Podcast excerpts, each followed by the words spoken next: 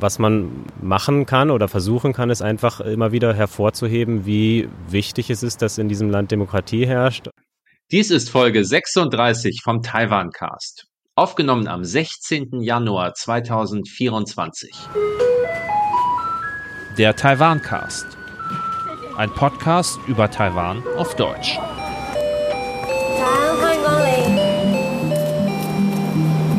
Herzlich willkommen zum Taiwan Cast. Hier ist der Mariano aus Thailand und drüben ist der Klaus. Der Klaus ist in Taipei in Taiwan. Mariano, wir haben uns ja länger nicht mehr zu zweit hier direkt gesprochen. Wie schön, dass das mal wieder klappt. Genau, und wir haben ja gleich ein tolles Thema, nämlich die Wahlen in Taiwan. Und die sind ja auch in Deutschland angekommen. Und darüber möchten wir heute ein bisschen sprechen. Im Anschluss haben wir dann noch ein Interview. Ja, und zwar habe ich gerade heute einen leibhaftigen Spiegel-Redakteur hier in Taipei getroffen, den Cornelius Diekmann, der hier auch über die Wahlen berichtet hat und habe mich mit dem über alles Mögliche unterhalten. Das ist ganz interessant auch für alle, die sich so für Journalismus und wie Taiwan in der Welt ankommt und gesehen wird, interessieren. Kommt dann nach unserem Gespräch hier. Super. Dann lass uns mal über die Wahlen sprechen. Die sind ja in Taiwan was ganz Besonderes. Also in Taiwan gelten ja strenge Regeln für die Wahlen, um die Integrität der Abstimmung und das Ergebnis zu schützen. Es gibt zum Beispiel keine Exit Polls, also man wird nicht gefragt, was man gewählt hat, so wie es bei uns halt passiert. Ähm, und die Medien dürfen zehn Tage vor der Wahl keine Meinungsumfragen mehr veröffentlichen. Und auch am Wahltag selber darf man zum Beispiel sich nicht selber fotografieren im Wahllokal. Ähm, und man darf auch keine, keine Fotos vom Wahllokal machen. Wie hast du denn jetzt die Wahl erlebt? Du warst ja hautnah dabei. Mhm. Also die Wahlen waren am vergangenen Samstag, wenn ihr das hört. Das ist jetzt ein paar Tage her, wenn wir das aufnehmen. Und ich war dabei, wir haben gedreht für einen Fernsehbeitrag, der wahrscheinlich heute Abend auf Dreisat in der Sendung Kulturzeit läuft. Also wenn ihr das hört, ist der wahrscheinlich schon online in der Mediathek. Deswegen guckt mal in die Show Notes, da soll dann ein Link stehen.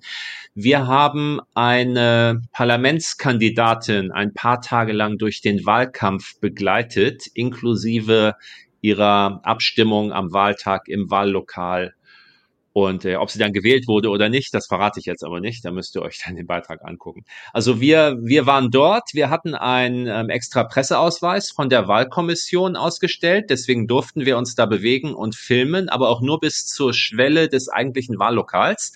Das war in einer großen äh, Grundschule. Da waren dann verschiedene Klassenräume, waren sozusagen jeder Klassenraum war ein Wahllokal. Auf dem Gang haben die Menschen Schlange gestanden, je nachdem, in welchem Wahllokal sie zur Abstimmung vorgesehen waren. Und da durften wir uns bewegen und man konnte durch die Türen und durch die Fenster in diese Klassenräume reinfilmen, wo dann die Menschen in die Wahlkabinen getreten sind und ihren Zettel in die, ihre Wahlzettel, es waren ja mehrere, in die Wahlurnen geworfen haben. Aber man durfte nicht dort äh, hineingehen. Also der eigentliche Akt der Abstimmung, der soll also dann so ungestört wie möglich stattfinden. Warum sind denn eigentlich die Regeln so streng bei der Wahl in Taiwan? Das hat damit zu tun, dass man möglichst ausschließen möchte, dass es zu Manipulationen kommt. Also du musst dir in Erinnerung rufen, die Demokratie in Taiwan, die ist ja noch ziemlich jung. So demokratische, freie Wahlen gibt's ja erst seit den 90ern. Und ähm, damit es nicht so Praktiken gibt wie ähm, Stimmenkauf zum Beispiel, ist es also streng verboten, in der Wahlkabine deinen eigenen Stimmzettel zu fotografieren. Du könntest das ja machen und sozusagen demjenigen, der dir Geld äh, gezahlt hat, zu beweisen, hier, ich habe wirklich den angekreuzt, für den du mich bezahlt hast. Und äh, deswegen sind also Mobiltelefone, muss man ausschalten oder man muss sie vor dem Wahllokal in so kleine Kästchen legen und dann wieder mitnehmen, wenn man rauskommt. Und das mit diesen äh, zehn Tage vor der Wahl das sogenannte Umfrage Blackout. Es soll also auch verhindern, dass die Menschen durch Umfragen, die irgendwie vielleicht auch manipuliert sind oder parteiisch sind, dann nochmal in letzter Minute ähm, in ihrer Wahlentscheidung beeinflusst werden. Und genauso ist es auch am Wahltag selber, ist es dann verboten, wahlkampfmäßig tätig zu werden. Auch wenn jetzt die Kandidatin da hinging und da abgestimmt hat, sie ist also als Bürgerin hingegangen. Sie hätte da jetzt keine Schärpe tragen dürfen, auf der ihr Name stand oder diese Weste, mit der die ihren Wahlkampf machen. Ähm, da versucht man also, das die eigentliche Abstimmung am Wahltag möglichst unbeeinflusst stattfindet und die zehn Tage davor, das ist so ein bisschen die Spezialität von Taiwan, da sollen dann die Wähler sich sozusagen ihr eigenes Bild machen. Die Kandidaten, die touren natürlich auch durch ihre Wahlkreise und schütteln überall Hände und so weiter. Aber da soll man dann nicht mehr durch Umfragen beeinflusst werden können, dass man denkt, ja, es hat ja sowieso keinen Sinn, meine Partei liegt ja sowieso hinten oder dann wähle ich halt die andere. Äh, das soll damit halt ausgeschlossen werden. Wie muss man sich den Wahlkampf denn in Taiwan vorstellen? Er ist ja laut und bunt und im Gegensatz zu dem Wahlkampf in Deutschland. Ja, das ist auch genau ein Thema, über das ich dann auch gleich nochmal mit dem Cornelius Diekmann vom Spiegel äh, rede. Ja, es ist leidenschaftlich und laut und bunt und zum Beispiel wird auch von den Kandidaten in Wahlkreisen sozusagen erwartet, dass die auf der Straße präsent sind und volksnah sind das hat sich also wirklich eingebürgert, dass ja in den zwei Monaten vor der Wahl eigentlich die Kandidaten und Kandidatinnen kreuz und quer durch ihren Wahlkreis laufen, stundenlang, jeden Tag. Die stehen an Kreuzungen, wo viel Verkehr ist. Die gehen durch Wohngebiete, die gehen durch jede Gasse, die gehen durch Märkte, wo natürlich besonders viele Leute, besonders viele Wähler sind und schütteln wirklich jedem die Hand. Die sind, also du musst dir vorstellen, wie so Duracell-Häschen, die auf Hochtouren da rum ähm, kurven von einem zum anderen und immer natürlich denselben Spruch sagen, hallo, ich bin sowieso, bitte wähl mich, Nummer X auf dem Wahlzettel, Beitor, Beitor, also bitte, bitte, danke, danke und dann zum nächsten, so ein paar Sekunden mit jedem, aber der Ziel ist wirklich, dass die sich bei jedem persönlich vorstellen, damit die Leute quasi einen persönlichen Eindruck von, von dir als Mensch bekommen. Das ist der Straßenwahlkampf. Und dann gibt es diese großen Wahlkampfveranstaltungen, wo das dann primär um die Präsidentenwahl geht, wo natürlich auch dann Parlamentskandidaten auftreten, aber ähm, da werden dann wirklich möglichst viele Menschen zusammengetrommelt an, an Nachmittag oder am Abend. Da sitzen dann Hunderte, Tausende, Zehntausende, je nachdem. Und dann gibt es Moderatoren, die die Menge einpeitschen und die sagen, wer jetzt als nächstes kommt. Kandidaten treten auf die Bühne, die wichtigsten am Ende der Veranstaltung, wird so die Spannung aufgebaut. Oft werden die Reden von so Live-Musikuntermalung begleitet. Da gibt es also Musikexperten, die so am Keyboard sitzen und je nachdem, ob das in der Rede gerade gefühlig wird oder oder äh, unheilvoll bedrohlich, wenn er irgendwie über die Gegenpartei redet oder motivierend, enthusiastisch, wenn das darum geht, wir schaffen das, wird das so musikalisch live untermalt, so als ob da so ein Soundtrack läuft im Hintergrund. Und dann gibt es ja diesen berühmten Einpeitschruf ähm, Dong Xuan, also das ist taiwanisch für wird gewählt oder Wahlsieg. Und dann skandiert der Moderator immer den Namen, zum Beispiel jetzt der siegreiche Präsidentschaftskandidat Lai Ching-de, dann ruft er Lai Ching-de und das ganze Publikum Dong Xuan, Lai Ching-de, Dong Xuan und dann steigert sich das zu so einem Crescendo, dann ruft er dreimal so Lai Ching-de, Lai Ching-de, Lai Ching-de, Dong Xuan, Dong Xuan, Dong Xuan und das rufen dann halt Tausende oder mehr Leute gleichzeitig. Und das ist dann schon so eine ansteckende Stimmung auf diesen Massenveranstaltungen. Also es hat so ein Level an sowohl Nähe als auch Lautstärke und so, so Gemeinschaft, den man so im deutschen Wahlkampf nicht kennt. Da ist das ja eher, man hört interessiert zu und dann klatscht man an einigen Stellen oder auch nicht und am Ende klatscht man vielleicht aus Höflichkeit, wenn der Kandidat fertig ist. Aber ja, also es äh, hat auch einfach eine gewisse Emotionalität, die hier auch teilweise hervorgerufen wird, so durch diese, durch diese Moderatoren und Einpeitscher und teilweise aber auch wirklich einfach da ist und spürbar ist, wenn Leute da hingehen. Vielleicht sollte man es bei uns auch mal machen, so von so einer kleinen mal Partei. probieren. Bin gespannt, wie die Reaktion wäre der Menschen. Also ich meine, wenn jetzt da ein Kandidat wirklich über den Markt läuft und jedem die Hand geben will, also ich glaube, in Deutschland wären dann wirklich würde man auch sagen, hier, nee, die gebe ich aber nicht die Hand. Was, du bist von der sowieso Partei? Ne, komm, geh weg. Aber hier, auch wenn man ja, ja, ja. davon ausgehen kann, dass jetzt ja nicht alle sie, sie gewählt haben, ähm, zumindest haben sich alle, in dem Moment der Begegnung haben sich alle einigermaßen höflich gezeigt. Lass uns mal über die Kandidaten sprechen. Es gab ja drei Kandidaten, die zur Wahl standen. Lass uns doch einfach mit dem, mit dem Sieger anfangen. Warum wurde er gewählt? Ist es die Kontinuität, die man erwartet in der Politik? Also wir reden jetzt von der Präsidentenwahl. Es haben ja gleichzeitig die Parlamentswahlen stattgefunden. Ja. Ähm, bei der Präsidentenwahl hat der Kandidat der aktuellen Regierungspartei, DPP, gewonnen. Das ist Lai Chingde oder William Lai. Der ist auch aktuell der Vizepräsident. Der ist jetzt der President-elect sozusagen und im Mai wird er das Präsidentenamt übernehmen. Der ist damit angetreten, dass er gesagt hat, ich will die Politik der aktuellen Präsidentin Tsai Ing-wen, die nach acht Jahren nicht wieder antreten durfte, ich will die im Prinzip fortführen. Also es gibt so dieses Stichwort Tsai Ing-wen 2.0. Und die DPP, die Demokratische Fortschrittspartei, die steht ja dafür, dass sie Taiwans eigene Identität vertritt.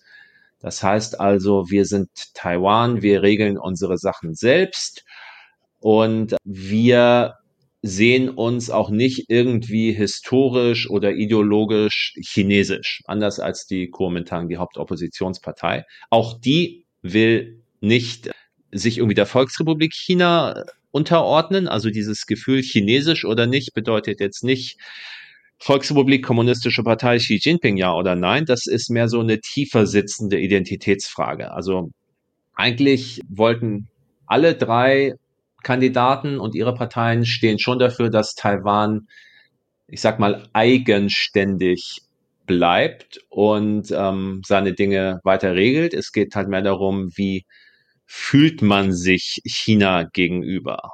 Und das ist aus Pekings Sicht halt die Bedingung dafür, reden wir mit denen oder nicht. Die ähm, DPP sagt nicht, wir sind irgendwie auch chinesisch und deswegen hat Peking 2016 schon alle Kontakte mit denen abgebrochen und sagt, das sind ganz schlimme Separatisten. Das seht ihr ja daran, dass die das nicht sagen wollen und deswegen reden wir nicht mit denen. Obwohl die aktuelle Präsidentin und auch der Lai Ching-li, der jetzt gewählt ist, zwar sagen, wir würden gerne mit Peking reden, ohne Vorbedingungen und auf Augenhöhe, und Peking aber genau das halt nicht will, ist halt klar, da wird es keine direkten Gespräche geben.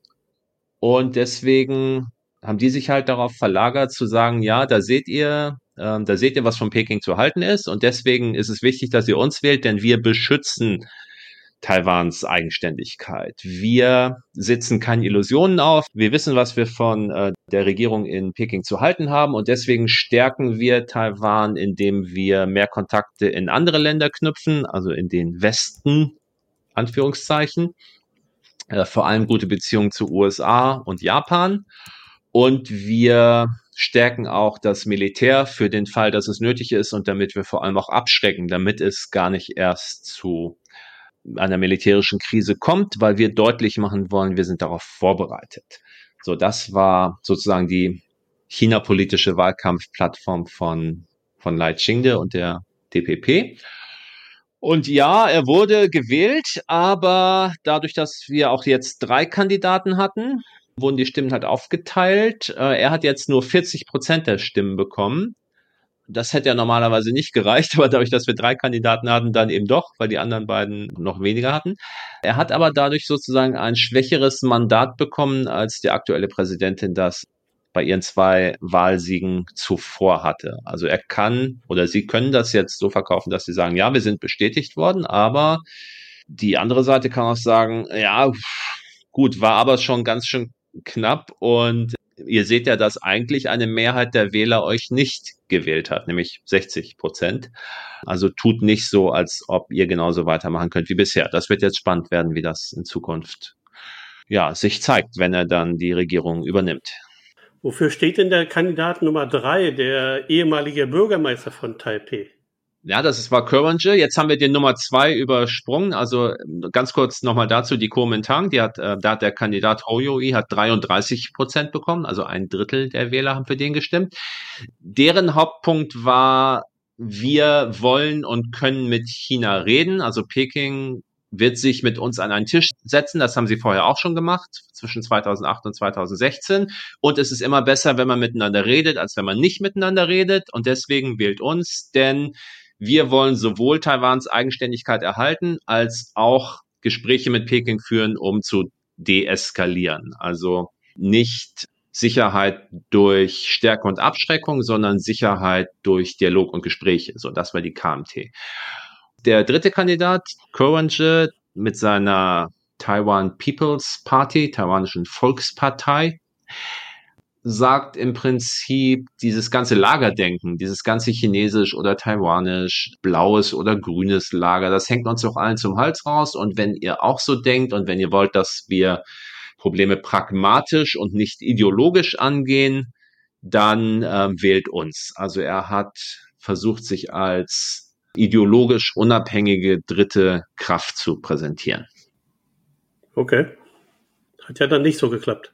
Na, immerhin hat er über 20 Prozent der Stimmen bekommen. Das hat schon lange kein dritter Kandidat mehr geschafft. Aber ja, er ist nicht Präsident geworden. Immerhin ist seine Partei im Parlament mit acht Mandaten, acht von äh, 113, ist jetzt das Zünglein an der Waage geworden. Also weder die DPP noch die KMT alleine haben eine absolute Mehrheit.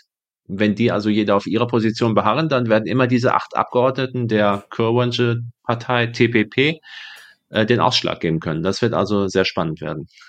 Wie hat denn jetzt China reagiert auf das Wahlergebnis? China hat zum Beispiel gesagt, das ist schon fast ulkig, ja, der, dieser ähm, Unabhängigkeitsbefürworter, dieser Separatist, Lai Chingde, der ist ja nur mit 40 Prozent der Stimmen gewählt worden. Der spricht ja gar nicht wirklich für die Taiwaner. Also da sind plötzlich Wahlergebnisse dann relevant und interessant für Peking, wenn man das benutzen kann, um seine eigene Position zu untermauern. Und ansonsten werden die wahrscheinlich, so wie sie es 2016 auch schon gemacht haben, darauf warten, was er denn in seiner Antrittsrede sagt. Dann werden sie höchstwahrscheinlich, weil er sich nicht zu diesem Ein-China-Gedanken bekennt, wieder Munition haben, um zu sagen, ja, da seht ihr ja, da seht ihr, was von denen zu halten ist. Und China hat auch wieder ähm, ja pikiert darauf reagiert, wenn andere Länder jetzt diese Wahl oder diesen Wahlsieger zur Kenntnis genommen und gratuliert haben. Ja, da gab es im, im, im, Guardian gab es eine schöne Überschrift, Weltpolitiker ziehen Pekings Zorn auf sich, weil sie dem neuen Präsidenten gratulieren. Da muss man sagen, ich glaube, das ist vor allem für das eigene Publikum, um nach, also den Chinesen selbst irgendwie zu signalisieren, hier, wir lassen uns nichts gefallen, wir, wir geben Kontra. International ist das einfach nur durchschaubar und ähm, ein lächerliches Schauspiel. Also genau das, was man in diesem Zusammenhang aus Peking erwartet. Zum Beispiel auch Deutschland. Selbst Deutschland, die eine eher zögerliche Gratulation hatten. Also sie haben immerhin jetzt, das Auswärtige Amt hat äh, gesagt, äh, wir gratulieren das hat es seit 2012 nicht mehr gegeben. 2016, 2020 ähm, unter den Ministern Steinmeier und Heiko Maas, da wurden die Wahlen in Taiwan immer nur begrüßt. Jetzt gratuliert man immerhin.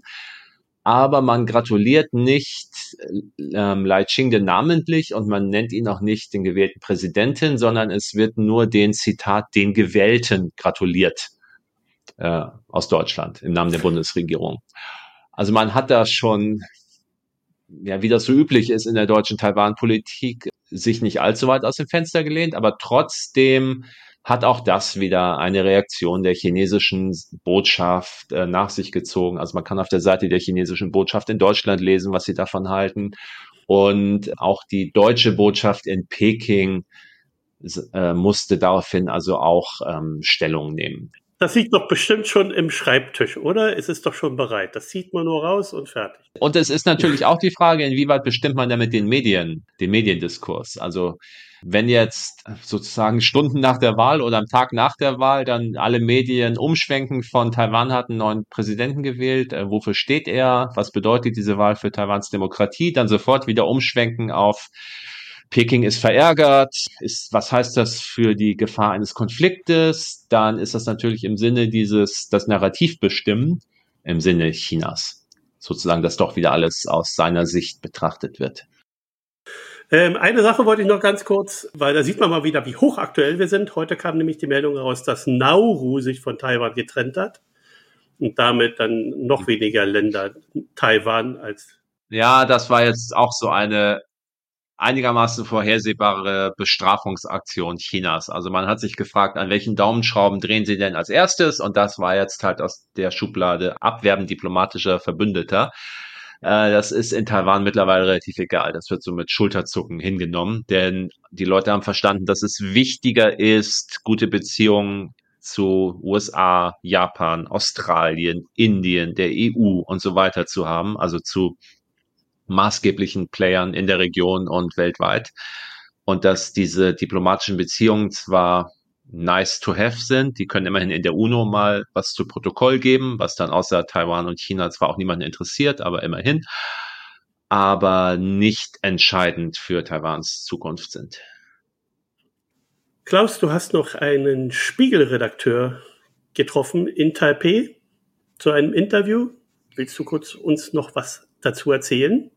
Ja, das war der Cornelius Diekmann. Der ist erst seit Dezember beim Spiegel und hat schon zwei Dienstreisen nach Taiwan gemacht, um hier über den Wahlkampf zu berichten. Also das ist jetzt äh, seine zweite. Warum das äh, und was er da gemacht hat, das wird er dann auch erzählen. Das werdet ihr direkt von ihm hören.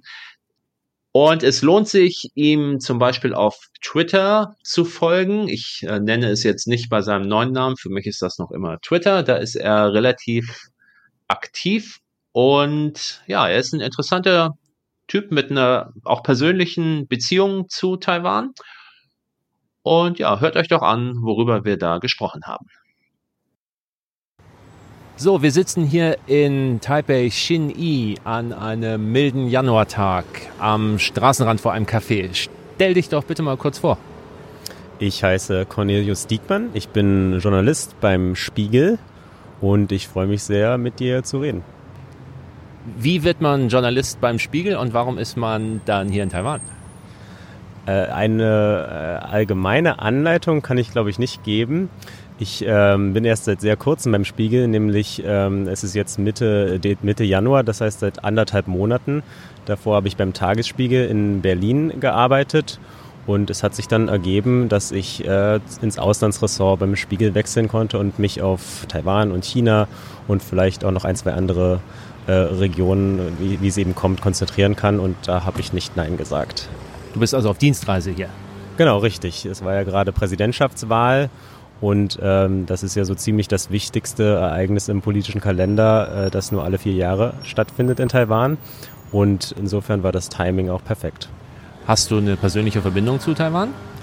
Die habe ich. Meine Mutter kommt ursprünglich aus Taiwan. Das bedeutet, dass eigentlich auch die Hälfte meiner Familie noch hier lebt. Ich bin zwar in Berlin, in Deutschland äh, geboren und aufgewachsen, aber bin auch als Kind und Jugendlicher und dann auch als Erwachsener äh, relativ regelmäßig äh, hierher gereist und habe natürlich immer so ein bisschen aus der Semiferne den Blick in meine zweite Heimat äh, gewendet. Jetzt bist du auf Dienstreise hier. Wozu hat das ähm, geführt? Was konntest du machen? Ich habe natürlich den Wahlkampf beobachtet. Ähm, ich habe den jetzigen äh, gewählten Präsidenten William Lai oder Lai Ching-de äh, porträtiert äh, im Spiegel. Der war ja schon ähm, eigentlich in den vergangenen Wochen und Monaten galt er ja schon als Favorit. So ist es nun auch gekommen. Und er fängt jetzt natürlich einen sehr, sehr wichtigen ähm, Job an.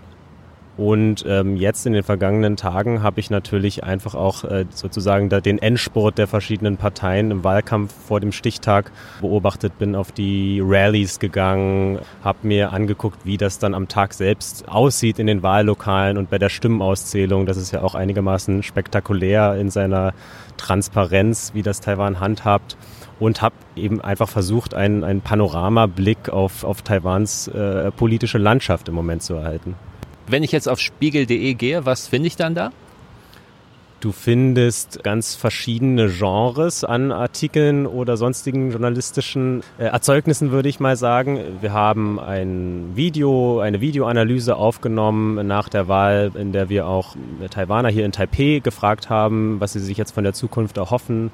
Wir haben äh, natürlich eine aktuelle Wahlberichterstattung gemacht äh, von der Wahlnacht, beschrieben, wie äh, der gewählte Präsident Lai zum ersten Mal vor die Öffentlichkeit tritt. Und wir haben das Ganze kommentiert. Wir haben also ein bisschen über die Eigenheiten des politischen Systems hier auch in Taiwan geschrieben. Es gibt ja zum Beispiel keine Briefwahl und das bedeutet, dass aus äh, allen Enden und Ecken der Welt bei, bei jeder Wahl äh, eigentlich tausende äh, Mitglieder der taiwanischen Diaspora wieder nach Hause reisen, einfach damit sie ihre eine kleine demokratische Stimme abgeben können, was daran liegt, dass es Sorge gibt davor, davor dass bei einer Briefwahl ähm, es chinesische Manipulationen geben könnte, zumal auch viele Taiwaner in China leben. Und das hat man ja in Deutschland nicht so richtig auf dem Schirm und ist eigentlich ein interessantes Phänomen, vor allem deshalb, weil es eine große, ja, ein großes Engagement ist, für eine Wahl nach Hause zu reisen. Wie hast du da deine Protagonisten aus diesem Artikel gefunden? Hast du am Flughafen gewartet, wer da aus dem Flugzeug steigt? Wahrscheinlich nicht. Äh, nee, ganz so war es nicht. Das wäre natürlich bestimmt auch interessant gewesen. Ich habe im Großen und Ganzen rumgefragt. Äh, was man nach, vielleicht dazu sagen kann, ist, es gibt äh, viele so Exilvereine in allen möglichen Ländern. In, in, den USA lebt eine große taiwanische Diaspora, in Deutschland äh, aber auch. Ähm, es gibt zum Beispiel einen Weltverband, in dem verschiedene taiwanische Exilvereine ja, und unter, unter, unter dessen Dach äh, sie, sie, stehen und da ist die nun scheidende Präsidentin, lebt äh, in Deutschland. Und ähm, wenn man sich einfach ein bisschen umhört, dann, dann, dann ähm, hört man eben Geschichten wie zum Beispiel die eines Mitte 70-jährigen Mannes, der aus Costa Rica angereist ist und weiß ich nicht 30, 40 Stunden oder so unterwegs war, obwohl er diverse Gebrechen hat oder von Leuten, die von der US-Ostküste kommen und für zweieinhalbtausend Euro für diese Wahl nach, nach Taiwan reisen. Und das finde ich schon sehr interessant, was da auch sozusagen für, für individuelle Motivationen hinterstecken. Ich habe mir extra ein Probeabo gegönnt, um deine Berichte auf Spiegel lesen zu können. Also kann ich durchaus empfehlen, es lohnt sich. Der Wahlkampf ist ja laut und, und turbulent und es geht oft gedrängt zu hier. Beschreib das mal für Leute, die das vielleicht nicht so selber nachempfinden können. Das ist, äh, glaube ich, wirklich der bleibende Eindruck, den ich ganz äh, stark hervorheben würde. Es ist ein unglaublich enthusiastischer Wahlkampf. Laut ist ein, ist ein, ist ein richtiges Attribut. Ähm, ich habe das so beschrieben in einem Text, diese Demokratie wird mit Lebensfreude zelebriert. Man kann das fast gar nicht so richtig äh, zum Ausdruck, Ausdruck bringen, wenn man es nicht gesehen hat, weil es eben ein, ein Hörereignis ist, ein Sehereignis. Äh, manche von diesen Wahlrallies äh, gleichen ja geradezu Rockkonzerten. Da kommen Tausende und Zehntausende Leute, egal ob die Sonne scheint oder ob es regnet. Es ist nicht so wie in Deutschland, wo dann äh, eine Politikerrede nur gehalten wird, sondern es gibt sozusagen auch so ein halbes Entertainment-Programm manchmal noch, wo äh, Musikerinnen und Musiker auftreten und es ist ein großes soziales Ereignis, das den Leuten Spaß macht, also diese Wahl, diese Demokratie. Und das ist eigentlich schon sehr rührend, weil parteiübergreifend es eben ja, eine, eine Begeisterung gibt für, für, für diese Beteiligung, für dieses, ich stelle mich für meine politischen Überzeugungen hin, ich gehe zu dieser Veranstaltung, meine politische Flagge weht und ich brülle hier meine Slogans und das, das macht auch beim Beobachten, ehrlich gesagt, ziemlich großen Spaß. Und auf Seiten der Kandidaten, gerade der Parlamentskandidaten, wird ja verlangt, dass die in ihrem Wahlkreis von Haus zu Haus und durch jede Straße gehen. Das nennen ja auch Sautier, also die Straße fegen und quasi jedem die Hand schütteln. Und das tun die auch. Ja, natürlich. Also man muss ja nur irgendwo im Café oder in einem Frühstücksrestaurant sitzen und, und sieht dann da die Wagen mit, mit, mit Kandidaten äh, vorbeifahren, die irgendwie mit Megafon ihre, ihre Slogans rufen oder man äh, steht irgendwo auf einem Nachtmarkt und ähm, es kommt unerwartet eine Kandidatin äh, vorbei und mit, mit kleiner Entourage und schüttet eben Hände und schaut mal in irgendeinem kleinen Restaurant vorbei und zeigt Präsenz. Also es ist natürlich äh, der Versuch ähm, oder der Beweis der, der Politikerinnen und Politiker, äh, dass sie auch irgendwie lokal verankert sind und ähm, äh, ja, den, den Eindruck ausräumen, dass das hier nur irgendwie eine Elitenveranstaltung wäre. Ähm, und ja, man geht eben an die, an die Graswurzel sozusagen. Wir haben für Dreharbeiten eine Kandidatin auch in ihrem Wahlkreis begleitet, an mehreren Tagen, über Märkte und so weiter. Und ähm, die hat wirklich jedem die Hand geschüttelt. Einige waren enthusiastisch, einige waren eher reserviert in der Reaktion und kann davon ausgehen, dass da jetzt nicht nur Anhänger von ihr waren, die sie getroffen hat. Aber sie hat mit einer Ausnahme, da ging einmal ein Mann vorbei und hat so im Vorbeigehen den Mittelfinger in die Höhe gestreckt. Aber sonst hat die niemanden getroffen, der ihr offenes Gesicht gesagt hätte, dass er sie jetzt nicht wählen würde oder dass er ihre Partei doof finden würde. Es heißt doch immer, dass Taiwans politische Landschaft so polarisiert und so gespalten ist, aber da merkt man das nicht, selbst wenn die direkt aufeinandertreffen. Wie könnte man sich das erklären? Also ich glaube, es stimmt zu einem Teil, dass die, dass die politische Landschaft polarisiert ist und es wird ja auch wirklich sehr passioniert ge, ge, gestritten, zum Teil auch im Parlament, äh, wo, wo rumgeschrien wird. Aber was ich auch jetzt bei dieser Wahl ähm, gemerkt habe, ist, dass es trotzdem eine sehr gefestigte und integre politische Kultur ist. Zum Beispiel haben ja die beiden äh, Präsidentschaftskandidaten, die die Wahl verloren haben, Kirwinje und Hoyoi von äh, der TPP bzw. der KMT, anstandslos ihre Niederlage eingeräumt und gratuliert. Und das klingt so banal, aber es ist ja überhaupt nicht selbstverständlich, wenn man zum Beispiel in die USA blickt. Und ist, finde ich, ein, ein Zeichen dafür, dass diese demokratische Kultur, so jung sie auch ist, sehr gut funktioniert und dass trotz äh, des ganzen Streits und der ideologischen Lager, äh, die so oder so zu China stehen, dass man da doch akzeptiert, wir sind eine Demokratie und wenn gewählt wird, dann gewinnen wir oder verlieren wir und wenn wir verlieren, dann versuchen wir es einfach in vier Jahren nochmal und das ist anstrengend, aber es ist die beste Staatsform. Jetzt hat ja rund um die Wahl rum Taiwan wahnsinnig viel Aufmerksamkeit bekommen, international, aber auch in Deutschland. Ähm, wie wird das jetzt weitergehen, glaubst du? Also ich glaube, die äh, Aufmerksamkeit wird jetzt erstmal wieder ein bisschen abebben. Ähm, aber das ändert nichts an dem allgemeinen Trend, dass Taiwan schon viel mehr auf dem Radar internationaler Medien stattfindet. Das liegt zum einen natürlich an dem nicht so erfreulichen Grund, dass, dass Chinas äh, Drohungen gegen Taiwan immer prononcierter sind, immer äh, konkreter werden. Aber es ist, hat, glaube ich, auch ein Umdenken stattgefunden in ausländischen Medien, auch in deutschen Medien, die ähm, jetzt viel stärker das Bewusstsein haben, wir sollten auf diese Weltregion gucken, wir sollten auf dieses Land gucken, weil das ein, ja, ein, ein, eine Demokratie, ein, ein Wertepartner äh, ist, der leider äh, Hilfe von außen braucht, weil er eben von einem großen Nachbarn bedroht wird. Und ich denke, dass dieser Trend weitergehen wird. Es wird viele Berichte auch in Zukunft über Taiwan geben. Aber ich beobachte zumindest in den Medien, es gibt immer sowas wie eine Themenkonjunktur und es gibt dann immer die eine Krise, die alles dominiert. Ukraine-Krieg natürlich, als er ausgebrochen war.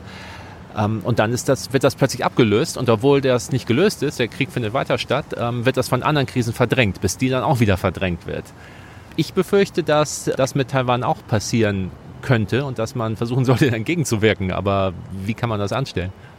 Ja klar, du hast natürlich recht. Wir sind, glaube ich, einfach als Menschen kognitiv relativ oberflächlich fast und auf viel mehr als eine oder zwei Krisen kann sich, glaube ich, unser Gehirn und auch unsere Mediengesellschaft nicht so richtig äh, konzentrieren.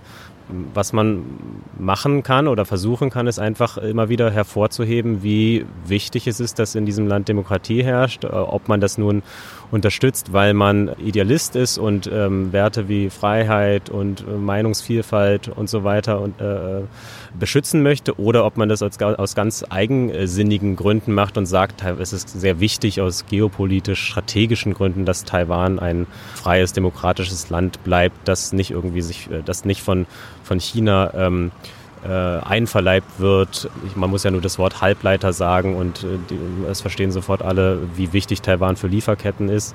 Also man sollte das einfach immer wieder unterstreichen, finde ich, dass in dieser, ja, dass in dieser äh, außenpolitischen Debatte, die es äh, äh im Moment auch in Deutschland gibt, zwischen ähm, äh, zwischen wertegeleiteter Außenpolitik und äh, interessengeleiteter Außenpolitik, dass Taiwan eigentlich da die perfekte Kongruenz ist. Es ist im Grunde egal, äh, was die Motivation ist. Man sollte Taiwan auf dem Schirm behalten.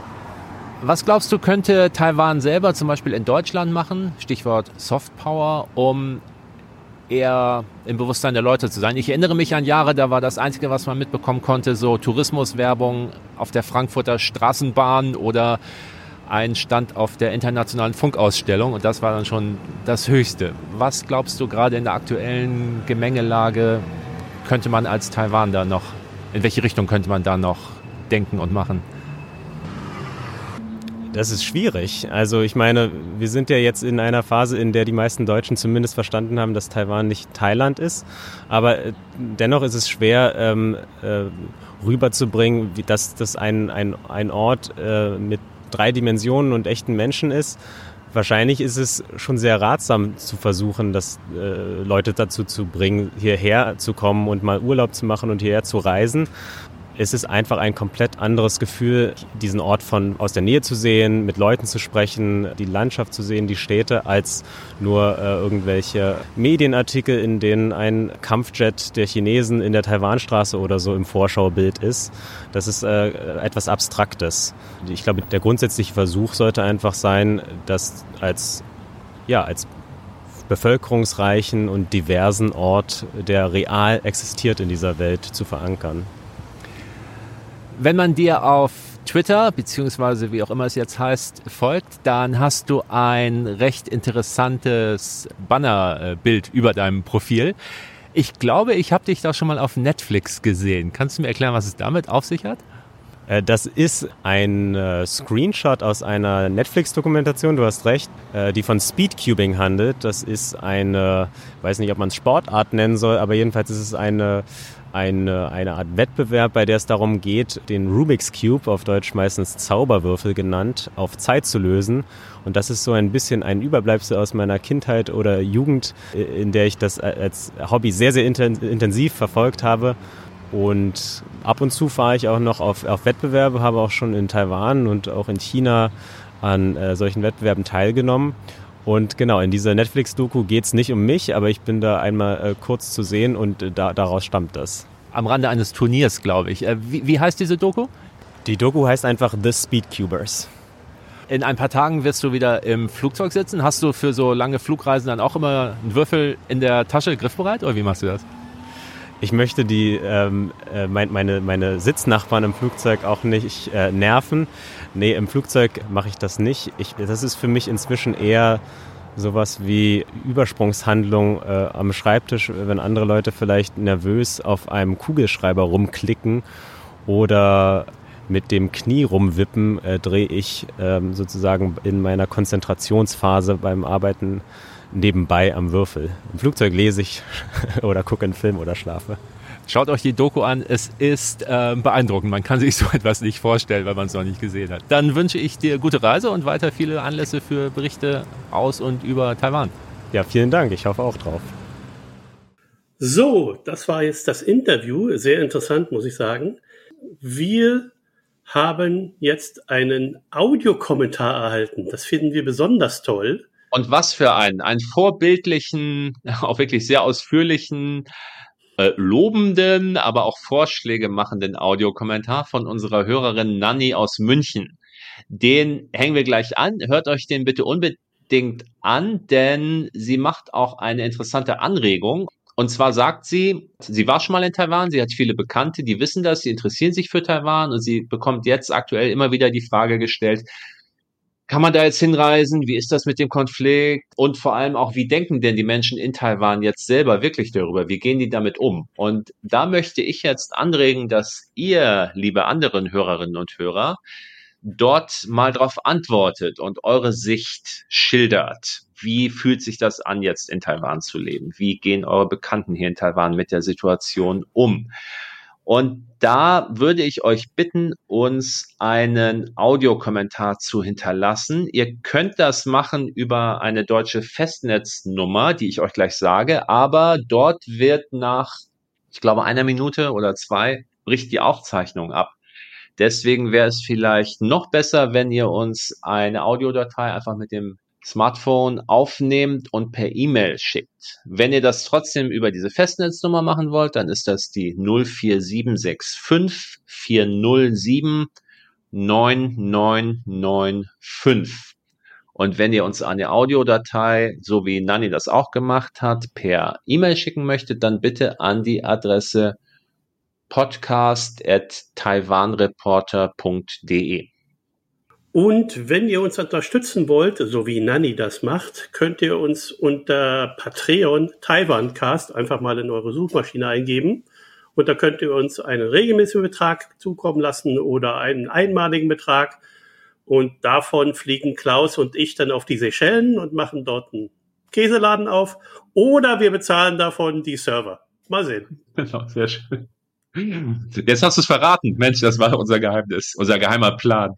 Ach, ja, das war's dann auch schon wieder mit dem Taiwan-Cast für heute. Vielen Dank fürs Zuhören. Ich verabschiede mich aus Thailand. Ja, viel Spaß mit dem Audiokommentar, bleibt dran und alles Gute aus Taiwan und bis zum nächsten Mal. Tschüss. Tschüss. Lieber Klaus, lieber Mariano, hallo, hier ist die Nanny aus München. Ich höre und unterstütze euren Podcast schon seit Beginn 2020, also fast von Anfang an und ähm, wollte euch jetzt auch endlich mal einen äh, so oft gewünschten Audiokommentar hinterlassen. Ähm, ich habe gerade auf dem Weg zur Arbeit, also mittlerweile ist jetzt schon wieder ein paar Stündchen her, aber heute früh habe ich äh, die Folge 35 gehört und ähm, möchte oder wollte im Prinzip euch einfach mal Feedback geben, dass mir diese Folge besonders gut gefallen hat. Ähm, zum einen, weil es ein wahnsinnig angenehmes Gespräch war. Äh, ich hatte so ein bisschen das Gefühl, ich sitze einfach neben euch ähm, im Daan Park auf, auf einer Bank ähm, vor allem eben so ein bisschen die, die, die Vogelgeräusche im Hintergrund, die also nur ganz subtil waren, die haben auch überhaupt nicht gestört, falls das mal als Feedback äh, relevant wird. Aber ich fand es unglaublich angenehm. Man hat sich einfach so ein bisschen zurückversetzt gefühlt und ihr habt es eben äh, ja, damit geschafft, mich äh, aus der Münchner U-Bahn heraus und eben äh, wieder zurück in den Daan-Park äh, zu versetzen. Also vielen Dank dafür. Inhaltlich ähm, hat mir die Folge eben, fand ich die auch wahnsinnig spannend. Ich bin ein ganz, ganz großer Fan davon, eben Sichtweisen von Menschen auf Taiwan ähm, generell äh, zu hören. Ich finde das immer sehr, sehr spannend. Ähm, und lustigerweise irgendwie macht mich das auch immer ein bisschen stolz, wenn Leute das so als positiv sehen, weil ich eben so ein großer Taiwan-Fan bin. Und insbesondere jetzt ähm, das Ganze von jemandem zu hören, der eben China kennt. Ähm, und, und da Korrespondent war, ähm, das, das fand ich sehr interessant. Also diesen äh, tatsächlich ähnlich mit meinen eigenen Erfahrungen, auch wenn ich eben nur im Urlaub immer mal da war, in China jetzt. Ähm, das ähm, fand ich eben, ja, hatte für mich äh, einen sehr, sehr interessant und, und sehr spannenden Punkt. Hätte ich gerne sogar, also hätte ich noch eine Stunde länger zuhören können, wie so immer bei euch. Genau, ähm, und genau da äh, würde ich auch gerne so ein bisschen anknüpfen, ähm, um, ja, es ist vielleicht kein Themenvorschlag, sondern einfach ähm, nochmal ein Wunsch, weil ich befürchte, es hängt wahrscheinlich vielen Leuten zu den Ohren raus, euch bestimmt, insbesondere oder Klaus dir bestimmt. Ähm, dieser ganze China-Taiwan-Konflikt, diese Veränderungen in den letzten Jahren, ich finde das sehr, sehr spannend und ich finde es wahnsinnig schwer, das hier von Deutschland aus beurteilen zu können. Die Mediendarstellung hier ist ja doch nun mal sehr, ich nenne es jetzt mal verzerrt, ähm, in verschiedene Richtungen. Ähm, und ja, der eigene Eindruck ist schwierig. Ähm, der Hintergrund, das Ganze eben, ja, ich habe 2016, 2017 an der National Taiwan University, also an der Taida in Taipei studiert, ähm, bin dann also habe mich absolut in das Land verliebt und bin dann zurückgekommen und habe allen erzählt, wie toll Taiwan ist. Und äh, ganz viele Leute waren, äh, ne, das altbekannte, was ja Mariano, was du auch immer ansprichst, ähm, ja, Thailand, sehr schön. Und ich immer, nein, Taiwan, äh, genau das hatte ich natürlich auch, so wie immer. Ähm, aber in den letzten Jahren, äh, eben insbesondere durch die Medien, ist das natürlich dann schon immer auch alles klarer geworden. Das hattet ihr auch angesprochen. Und nachdem jetzt die Pandemie vorbei ist, ähm, die ja das Ganze dann erstmal lahmgelegt hat, die letzten drei bis vier Jahre, kommen eben wahnsinnig viele Leute aus meinem Bekanntenkreis auf mich zu und sagen eben, hey, ähm, du hast immer so viel erzählt, wir würden wahnsinnig gerne mal nach Taiwan fahren, ähm, aber wir trauen uns nicht. Oder wie, sieht, wie siehst du die Situation? Äh, können wir das machen? Diese Fragen kriege ich super häufig gestellt und meine, meine persönliche Antwort ist dann darauf halt immer, man kann jetzt nicht, äh, also ich finde, man kann nicht leugnen, dass da eine, eine Awareness, eine Sichtbarkeit oder eine hm, Aufmerksamkeit darauf, äh, die ist vorhanden. Also ich finde ganz konkret bei mir zum Beispiel, ich weiß noch, dass ich da in eben 16, 17 in meinem Wohnheim gesessen habe und irgendwann ist mal so ein, so ein Kampfflieger ähm, über uns drüber geflogen mit viel Radau, also irgendeine Art Militärsübung war das wahrscheinlich. Da haben wir kurz alle hochgeguckt, haben uns angeschaut, haben mit den Schultern gezuckt und haben weitergemacht. Ich bin mir sicher, würde das heute passieren, ähm, hat das wahrscheinlich zumindest mal auf Ausländer einen ganz anderen Eindruck. Und ähm, auch jetzt, ich war im April, im Mai diesen Jahres nochmal für drei Wochen im Urlaub wieder dort. Ähm, mir sind die Schilder für Luftschutzbunker zum Beispiel aufgefallen und ähm, auch in so verschiedenen Läden China-Karikaturen häufiger Jetzt weiß ich aber nicht, liegt das an mir, weil ich natürlich hier durch die westliche Mediensichtweise eher darauf geprägt bin, auf sowas zu achten? Oder ähm, ist diese Sichtweise oder ist diese ich sag mal, diese, ich nenne es jetzt mal Bedrohung in Anführungszeichen, ist die schon prä präsenter geworden im Alltag. Ähm, weil das ist eben jetzt der Schlenker zurück zu, zu Nannys Mini-Reisebüro, was hier mittlerweile entstanden ist, durch meine ganzen Bekannten, die eben unbedingt hinreisen wollen.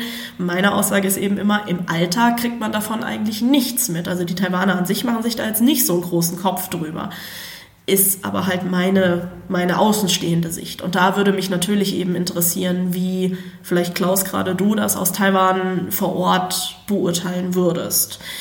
Ähm, ja, wie gesagt, füllt, füllt wahrscheinlich nicht unbedingt nochmal eine ganze Folge, vor allem weil das Ganze ja eben wirklich sehr, sehr viel durchgekaut wurde an sehr vielen Ecken.